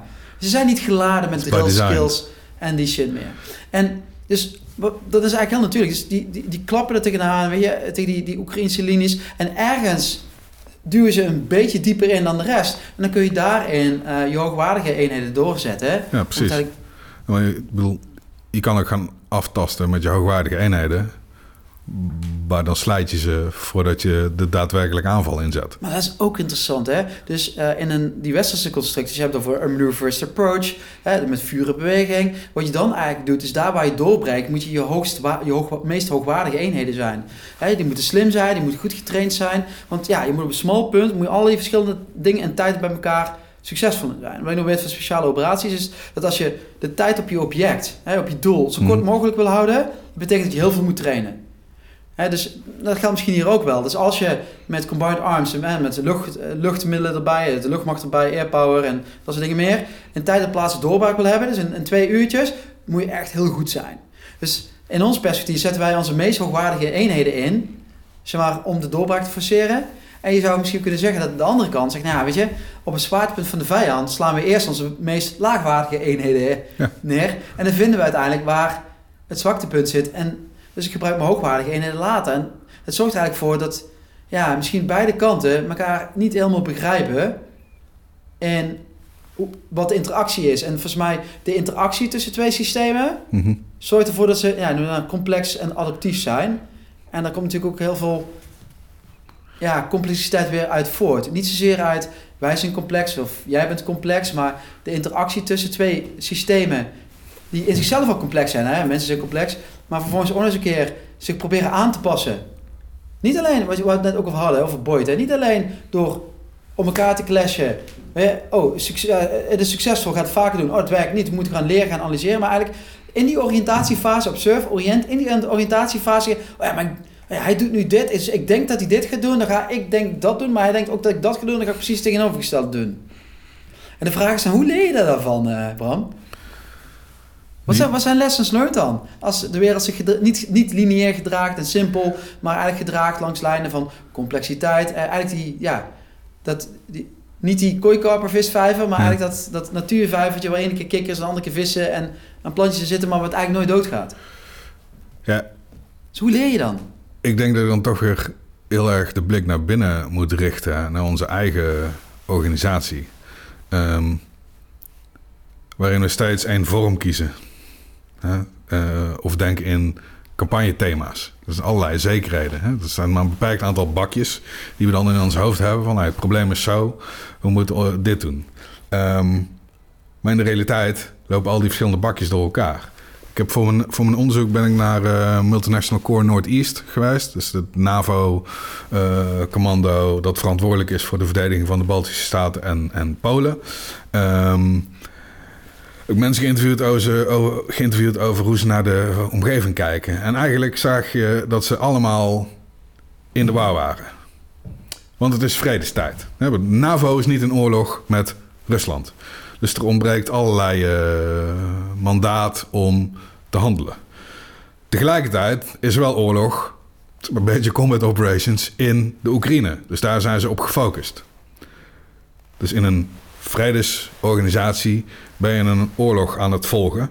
En tegelijkertijd sta je bloot aan, zeg maar, eh, grey zone, hybrid zaken... Ja, die je daadwerkelijk wel bedrijven. Ja, Russische beïnvloedingsoperaties die niet zeg maar, gewelddadig zijn, Ja. maar wel impact hebben op je samenleving. Ik bedoel, eh, hacks van eh, staatsinstellingen en, en, en banken in, in de Baltische Staten. Ja, Eh, beïnvloeding hè, met campagnes dat er een meisje verkracht is door Ja, NAVO-troepen in, in Litouwen. vluchtelingen uit Syrië die, die oneerbiedig gezegd worden, worden ingevlogen om de grens overgedrukt te worden van, van Wit-Rusland naar, naar Polen. Om, om NAVO en de Europese Unie on- onder druk te zetten. Dus die militairen die zitten daar binnen een NAVO-organisatie, maar we zijn niet in oorlog. Eh, dus het is vrede en de organisatie is daarop eh, afgestemd. Hè. We zijn niet eh, volledig bemand, we hebben niet alle troepen onder bevel en we, en we oefenen. Tegelijkertijd volgen we de oorlog in de Oekraïne. Waar al een verschil tussen zit. En we staan bloot aan allerlei hybrid grey zone activiteiten. Die ons proberen te beïnvloeden buiten het militaire domein. Dus we hebben er geen invloed op. We kunnen er eigenlijk niks tegen doen. Maar we ondervinden er wel de gevolgen ervan. Dus ik krijg drie referentiekaders tegelijkertijd op me af. Eh, en ik ben verlamd. Eh, die mensen die proberen allerlei eh, de situatie te begrijpen. Terwijl ze constant tussen twee situaties in Ja, dus we hebben eigenlijk die, die maneuvers approach die we aan het plannen zijn, die proberen het ja, zeg maar, vorm te geven voor als die Russen nou, de Baltische Staten binnengaan, omdat de Russen de, toe te doen, dat is eigenlijk wat we onszelf hebben aangedaan. Ja, eigenlijk we dat nu Een soort verlamming, paralyse. Daar heeft Boyd, het- Boyd het ook altijd over, hè? Ja. Over, eh, ja, zeg maar, paralysis. En wat hij over heeft is eh, van... eh, dus zijn construct min of meer is eh, de dialectiek, hè? Dus de, ja, hoe dat? De, de these, antithese tussen enerzijds interactie Mhm. en anderzijds isolatie. Dus je zegt van... Als jij je tegenstander eh, kunt isoleren... Dan geldt die wet van de entropie, hè, van die tweede wet van de, de, de thermodynamica. En dat betekent eigenlijk dat, hè, dat een soort kooikarpenvijver wordt. Dan hoeft hij hem één keer te scheiden, dan gaat het kapot. En over het algemeen doen mensen dat zelf. Die scheiden als een nest. En, terwijl- en jij zelf moet zorgen dat je open staat voor interactie en je dus eh, kunt, eh, kunt adapteren. Ja. Ja, veel interactie, dat moet je hebben. En als je nu kijkt naar ehm, de kennis die we hebben over Rusland binnen Nederland of binnen de Nederlandse krijgsmacht. eh, ik denk dat die, dat die minder is dan tijdens de Koude Oorlog, zeg maar. hè. Ehm, dus je moet die kennis weer opbouwen. Maar eh, hoe doe ik dat? Ga ik eh, militairen pakken en maak ik daar eh, Ruslandkundigen van? Stuur ik ze op cursus eh, Russisch? Probeer ik het mijn eigen gesloten systeem binnen te trekken? Of wil ik een open systeem hebben en ga ik samenwerkingsverbanden aan met instituten, denktanks, waar wel kennis zit over Rusland en probeer ik dat zo naar binnen te trekken? Ja, je hebt met, eh met Manik Provoost in de podcast over de rol van de vijand ook heel erg over gehad. Mhm. En ook over eh, Christopher Marsh gehad, hè, en, eh, een Amerikanen. Die v- schrijft veel boeken, is eh, super, eh, super interessant. Dus als je dat eh, wil zien, dan moet je die podcast even terugkijken. Maar die Christopher Marsh is dus... Zijn moeder, eh, geloof ik, is, is Russisch. Maar hij heeft zelf bijvoorbeeld ook in de Russische krijgsmacht gezeten. Hij heeft de, de VDV, dus eigenlijk de, de luchtmobiele opleiding eh, en eh, nou, de eenheden, heeft hij, eh, heeft, hij, heeft hij in Rusland gediend. En daarna is hij naar Amerika gegaan. Dus wat mij toen heel bij bij stond, ik heb ook een paar jaar in Amerika gestudeerd, ook bij, bij, bij Chris. En had het vaak over ja, Russische strategische doctrines, hè, de, de manier waarop Rusland vecht. Die hebt dan heel vaak over Oedar. En Oedar is shock. Ja. Een beetje dat eh, van, eh, je moet die vijand een shock eh, toebrengen. Dus in, in, de, in, de, bibliotheek, nou, als ik met, hem aan het praten en dit en dat, is helemaal, kan zijn helemaal enthousiast en heel, van, ik begrijp het allemaal, dit en dat. En op een gegeven moment luistert hij, luistert zegt hij, hij zegt, ja, hij zegt, weet je dat Oedar, als je dat vertaalt in de, de Russische taal en een beetje in de Russische ja, militair strategische doctrine, dat het helemaal niet shock betekent, maar dat het eigenlijk frictie is. Dan zeg ik, Nou, wezenlijk verschil. Huh, ja, dus het gaat er niet over dat je bewust is. Hè, dus wat hij zei van, hè, ik weet niet of hè, Shimanave, heeft een boek geschreven, Pursuit of Excellence. en Dat, nou, dat is best wel dominant, hè, dat Mhm. gedachtegoed. Zit ook in onze doctrine verweven. En die zegt een shock, dit en dat. Hij zegt, maar is best wel een Amerikaanse manier om naar te kijken. Als je het vanuit de Russische manier kijkt, is het eigenlijk een soort van frictie. En dan de bereidheid, de bereidheid als land of als krijgsmacht om frictie, hè, dus eigenlijk gewoon eh, chaos, eh wanorde op het gevechtsveld te brengen. Dus gewoon maar wat rooknaten af te schieten, waar je zelf misschien net zoveel last van hebt en de tegenstander ook last van heeft. Eh, in de zin van, oké, als ik zoveel frictie creëer dat het echt onduidelijk is wie nou wat aan het doen is, waar zit, bedoels, doelstellingen zijn, dat het niks is wat in eerste instantie lijkt, dan kunnen wij op de lange termijn daar pret, eh, beter mee omgaan dan de ander. Dus we creëren condities voor succes. Zeg, huh, dat zit even alles in een heel ander, eh, heel ander perspectief. precies. Wat, wat, wat ik mooi vond bij, bij mijn onderzoek, hè, bij de interviews aan, aan, aan de Oostflank, zoals het dan, eh, dan heet. Ehm, als je het hebt over requisite variety, eh, over het algemeen, eh, hoe dichter de, de respondent die ik interviewde eh, bij de Russische grens woonde, hoe meer die de Rus kon doorgronden. Of hoe minder onbegrip die had over de Rus, zeg maar. Dus natuurlijk, ze hebben misschien de Sovjet-tijd nog meegemaakt. Er zijn grote Russische sprekende minderheden in, in de Baltische staten. Dus het staat ze veel dichterbij om dat te begrijpen. Eh, enkele van hun die zeiden ook van... We lachen hier in het Westen over de ogenschijnlijke chaos in het optreden van de Russen. Hij zegt, maar dat weten ze zelf ook, hè? Ze zijn veel beter in chaosmanagement dan wij. En als je even kijkt, ik bedoel, je kan vinden van het optreden van de Russen eh, wat je vindt. Maar eh, die hele push noord van Kiev, die faalt. En dan helemaal troepen samentrekken weer in het oosten en in het zuiden een offensief beginnen. Adaptatie op die schaal binnen Ja, mega onzekere omstandigheden. Ik vraag me wel eens af hoe wij dat zouden kunnen doen. Hey Bram, we hebben het er natuurlijk over gehad over eh complexities. En eh, nou, we hebben een beetje de, de krocht en de spelonken eh, nou ja, net eh, lichtjes aangeraakt. Maar deze podcast gaat ook over eh, ja, wat de implicaties daarvoor zijn voor multidomein optreden. Hè? Dat je met alle domeinen en, en dimensies eh, militair vermogen kunt genereren. En ik denk dat er best wel eh, wat boodschappen in zitten die je de hele ja, ten dagen ook kunnen gebruiken voor de inrichting van zijn krijgsmacht. Hè? Dus eerst wat je het over hebt is bijvoorbeeld eh, die requisite variety. Dat de complexiteit in je krijgsmacht moet matchen met ja, de complexiteit van het probleem. Het tweede ook, ik denk dat, dat vind ik zelf altijd heel interessant, is dat uh, nou, certainty is de wetenschap van het weten en uncertainty is de wetenschap van het niet weten. Hè, dus het idee dat je, een, dat je een plan maakt om van het plan eigenlijk af te kunnen wijken, omdat ja, de, de, de details en de unknowns zich later invullen, dat er wel een krachtige boodschap is. En nou ja, die derde ook, hè, dat hebben het gehad over uh, en over uh, nou, orientation en enactment en hè, feedback, is dat hè, als je je vijand wil begrijpen en daar plannen op willen maken, dan moet je op een gegeven moment ook iets doen. You have to poke the system to yeah, learn the system. Dus niet alleen maar afwachten achter uh, op je eigen vredesbedrijfslocatie, maar ook ja, uh, recon uh, by fire. Ook een goede boodschap. Hey, maar als je de lezers één boek, eentje maar hè Bram, één boek zou moeten laten lezen, of, nou, wat, welk boek zou het, boek zou het zijn en, en waarom? Ja, ik denk voor de meest toegankelijk is dan uh, Bousquet, Scientific Way of Warfare. Uh, waarin hij eigenlijk de geschiedenis van oorlogvoering in, in vier tijdsvakken indeelt. en daar hangt hij allerlei kenmerken aan. waarbij de ene laatste en de laatste is cybernetics en complex warfare. En... Um, het helpt altijd mijn begrip als ik uh, uh, nieuwe jargon zoals multidomain operations probeer te kijken. Past dat nou in dat ene laatste of in dat laatste regime? Daarbij kan je uit afleiden of het nou een echte innovatie is of dat het zeg maar oude wijn in nieuwe zakken is. het is heel toegankelijk geschreven op het gebied van krijgsgeschiedenis, maar ook complexity en wetenschap in het algemeen. Dat echt zeer goed uh, toegankelijk. Dat is eigenlijk sensemaking, hè? Dus helpen ja. bij de bakjes maken in je hoofd. Ja. Hey Bram, dankjewel. In de wereld uh, van complexiteit. Soms best wel lastig en moeilijk, maar heeft ook mee te maken dat niet altijd alles eenduidig te, te, ronden is. En nou, onwijs bedankt en we spreken elkaar snel weer. Komt goed. Ik vond het erg leuk om over mijn onderzoek te kunnen praten. Ik hoop dat we de complexiteit wat hebben afgepeuterd voor jullie. En mijn boodschap zou zijn, omarm de complexiteit.